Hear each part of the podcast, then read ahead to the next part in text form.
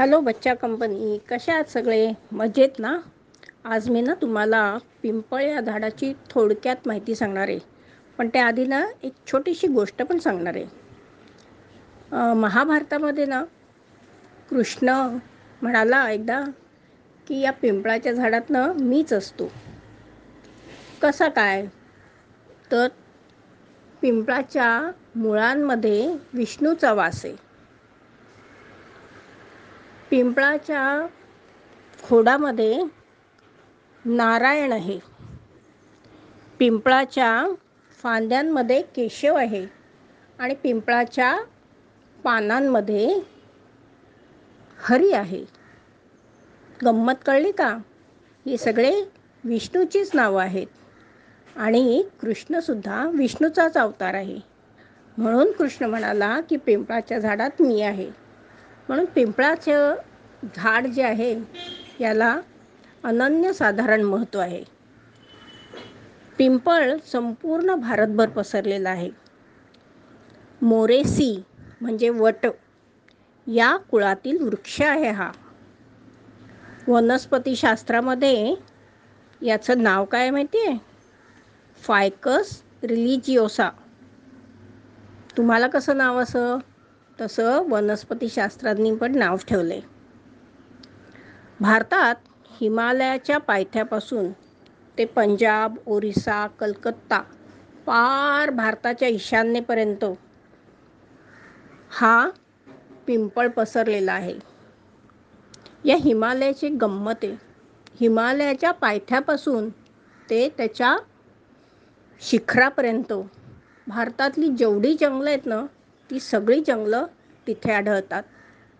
म्हणजे केरळापासून ते जम्मू काश्मीरपर्यंत जे काही जंगलांचे प्रकार आपल्याकडे आहेत ना हे एकटे जंगलाचे प्रकार हिमालयाच्या पायथ्यापासून ते शिखरापर्यंत आढळतात आणि ते उंचीनुसार आढळतात.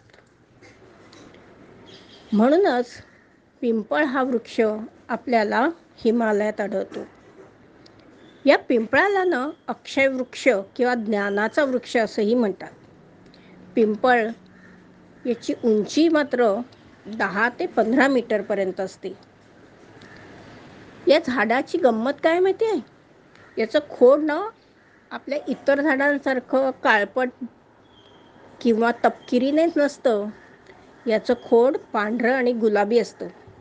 का माहिती आहे? कारण या झाडाच्या वरती जेव्हा पाऊस पडायला लागतो ना तेव्हा लाल आणि गुलाबी तंतुमय असे धागे या खोडावर येतात. या पानांचा आकार जर तुम्ही बघितलात तर तो हृदयाकार म्हणजे हार्टच्या आकाराचा असतो. उन्हाळ्यामध्ये काय होतं की पश्चिमेकडचा वारा जोरात सुरू होतो.